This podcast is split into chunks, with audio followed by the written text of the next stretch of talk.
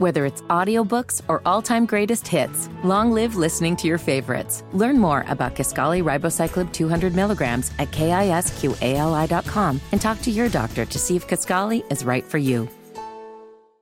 You set him up and I'll knock him back, Lloyd. One by one. We are gonna read booze news, cause it's really fun. Once it hits your lips, it's so good. Nigel presents Booze news, booze news. Time for booze news. My name is Nigel. Jason Hammer is here. Someone invented a beer hammer that is made out of the condensation that comes off air conditioners.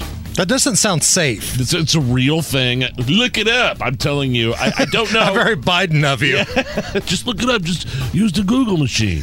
Um, I, I don't think uh, this is a real thing. So um, here's the brand new commercial about uh, the beer, this craft beer made out of the condensation that comes off air conditioners.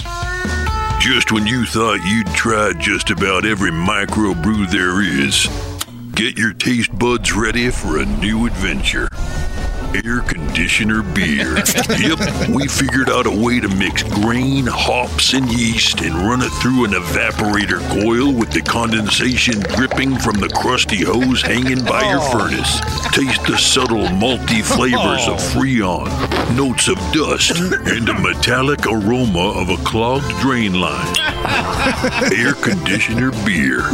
And coming soon, radiator leak white claw. By the way, I didn't see that at Winterfest at the State Fair. I didn't see the, I didn't see the uh, air conditioner condensation booth at Winterfest, which, by the way, was a blast. You're going back next year? I'm going back. I'm going to every beer fest possible, but Winterfest was awesome, and there was a reason why it was packed to the hills. Thank you to uh, the guys at Winterfest for having us out there.